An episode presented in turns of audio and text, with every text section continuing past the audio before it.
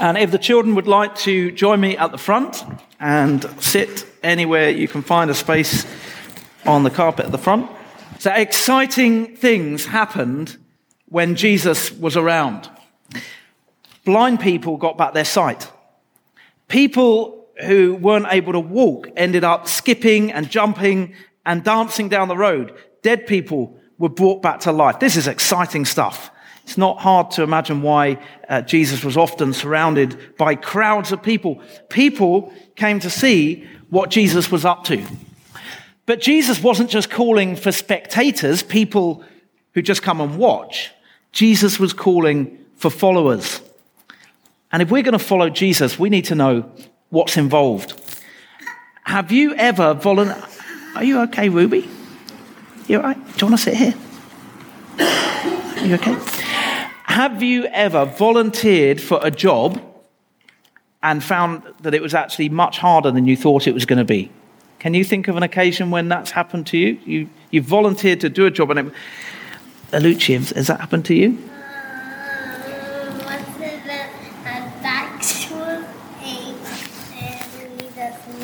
What's about that back was ache and we needed some rest?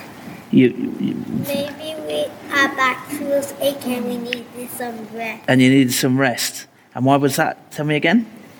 Um, maybe our backs was we Maybe your backs were aching and you needed some rest. So if you, if you volunteered for a job and it was so hard that it made your back ache, then you would need some rest, wouldn't you? What about you, Anna? Have you ever volunteered for a job and found it was really hard?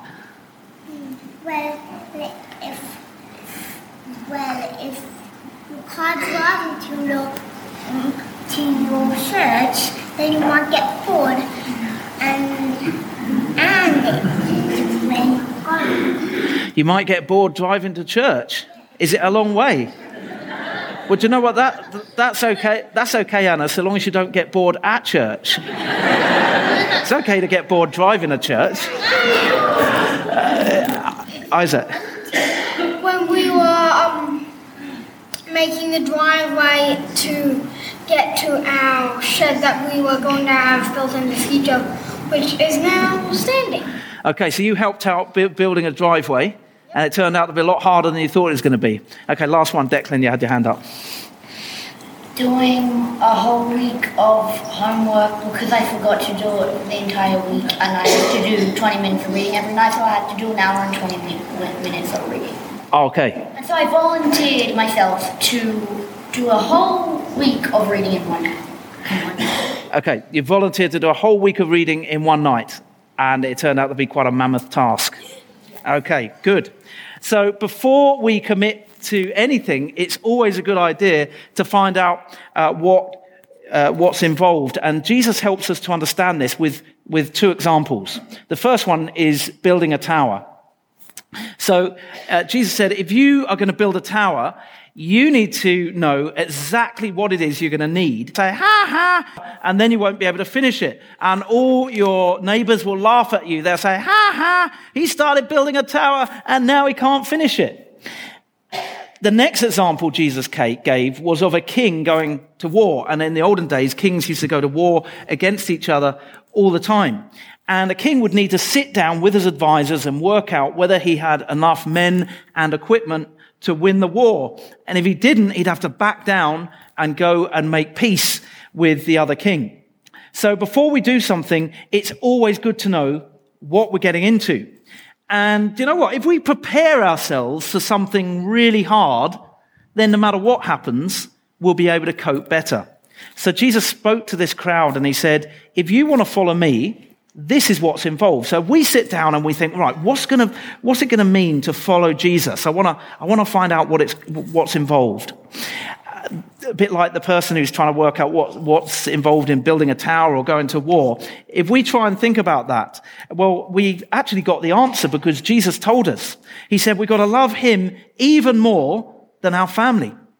We've got to give up all our possessions and we've got to be ready for some really difficult situations. Now, I don't know about you, but to me, that sounds really tough. Doesn't sound easy, does it?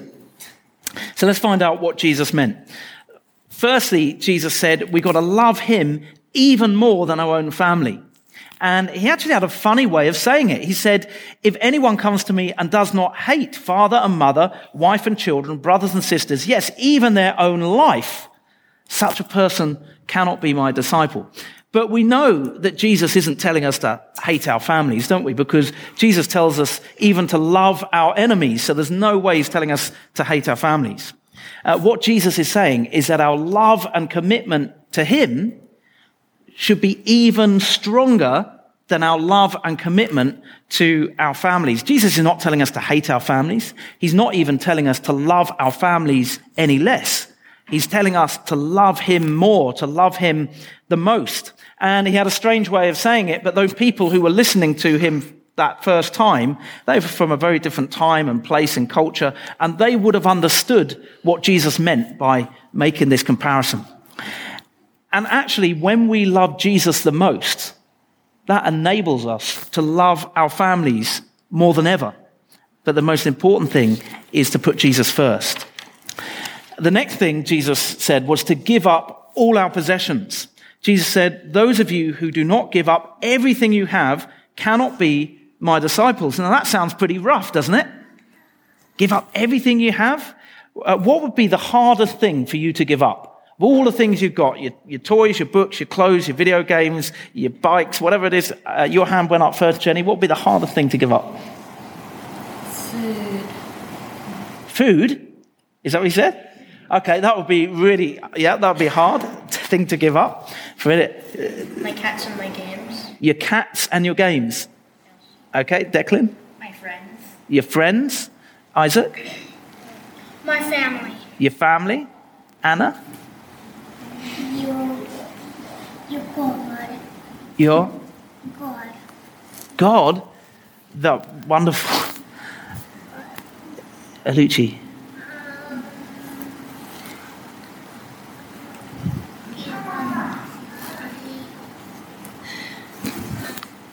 Pardon?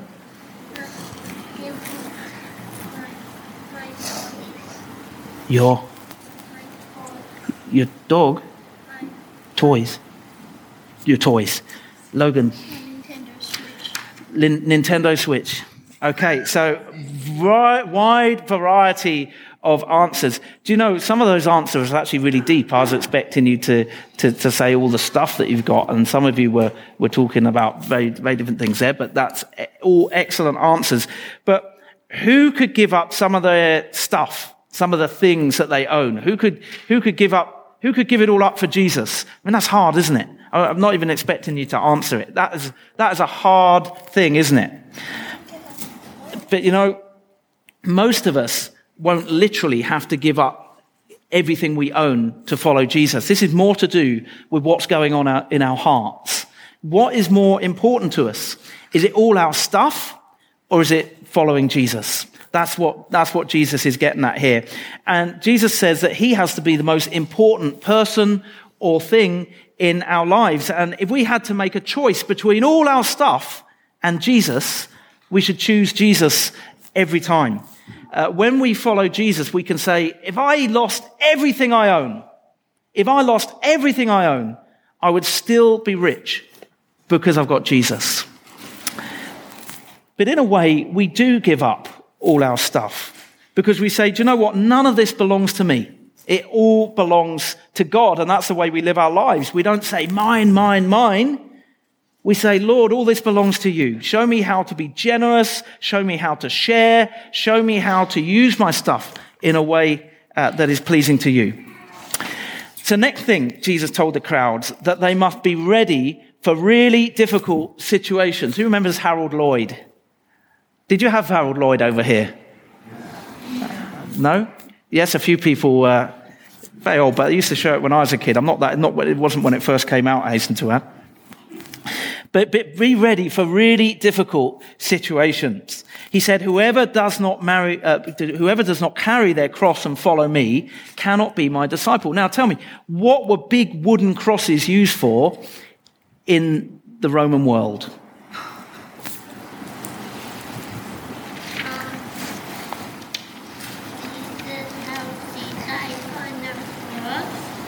Yeah, so Je- Jesus died on the cross. And so, Isaac, what were people to be killed early on. Yeah, okay. So, th- yes, so they were for, for crucifying people. Their method of torture and execution. If you were carrying your cross, things were not going well for you. And when we talk about carrying our cross, uh, we, we might mean dealing with difficult situations that arise because we're Christians. So that could be, you know, a group of people laughing at us and making fun of us.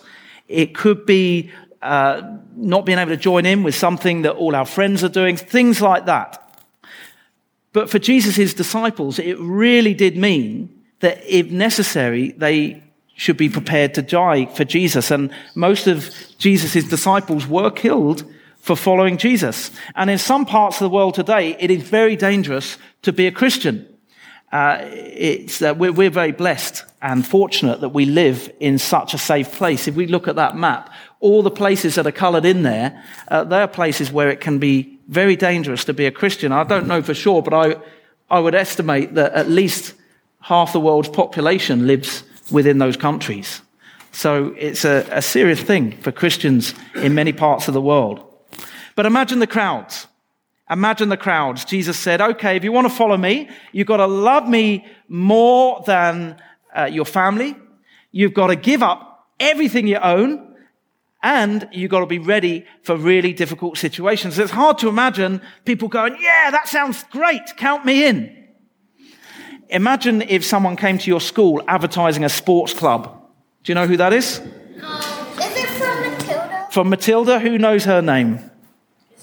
Miss Trunchbull from Matilda. Now imagine that's a very mean teacher from a, a children's book and film. Imagine she turned up at your school advertising a sports club and she said training starts at three o'clock in the morning. It lasts for five hours every day uh, it'll be so hard you'll probably throw up and you'll almost certainly break at least one bone over the course of the season. Who would sign up for that sports club? None of you? I didn't think so. Who would sign up for that? Not only would it be hard, it would also be absolutely pointless. And Jesus' invitation isn't like that. But now imagine a slightly different scenario. Imagine that a leader of an expedition turned up at your school and they said there's a, there's a, a village high up in the mountains of Nepal that's been cut off by heavy snow. And the villagers desperately need food and medical supplies. And I need a team of volunteers who help me take those things to the village and save the lives of those villagers. But I have to warn you, it'll be hard. You'll have to carry heavy packs. Uh, you, will be cold and wet and tired and you, uh, you may even get injured. Who would consider signing up for that kind of expedition? Quite a lot of you, and a couple of you like that, but quite a lot of you with your hands up there. Why would you, why would you volunteer for that, Declan?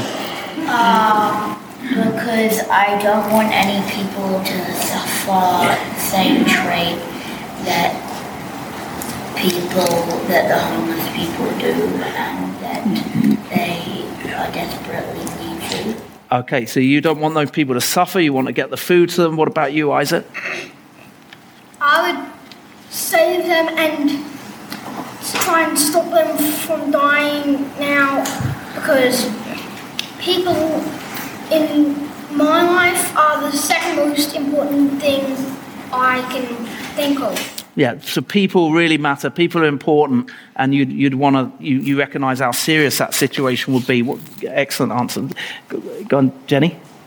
Um, because I wouldn't want people to die from starvation or, um, yeah, so if you could do something about it, you could do something to help them, you would. That's fantastic. Yeah, I mean, you, you know that it's, you know that it's going to be hard, but it's also going to be purposeful. There are lives that need saving. And Jesus' invitation is more like this one. Saving the lives of the villagers would be a wonderful thing to do. It would be worth the hardship. It would be worth the risk. And Jesus invites us, every single person here, he invites us to be involved in something even more wonderful which is building his eternal kingdom, a kingdom that we can be part of forever. Matthew 16, 25 says, For whoever wants to save their life will lose it, but whoever loses their life for me will find it. In other words, the most exciting and fulfilling and purposeful and satisfying path in life might not necessarily be the easiest one. Following Jesus means being prepared to sacrifice, being prepared to give up everything. But in so doing, we also gain everything. Shall we pray? Heavenly Father, we do recognize that there's a cost to discipleship, to following you. And we pray that uh, not only will we uh, be aware of this cost, but we'll be ready to to front the bill, so to speak, that we'll be ready to pick up our cross and follow you uh, in the knowledge that you call us to something wonderful and purposeful and something of infinite importance and that you call us to everlasting life with you. So we pray, Father, that we will be prepared to, uh, to make sacrifices and to bear the cost of being your disciple uh, in the knowledge that you give us fullness of life. And we pray all this in Jesus' name. Amen. Amen.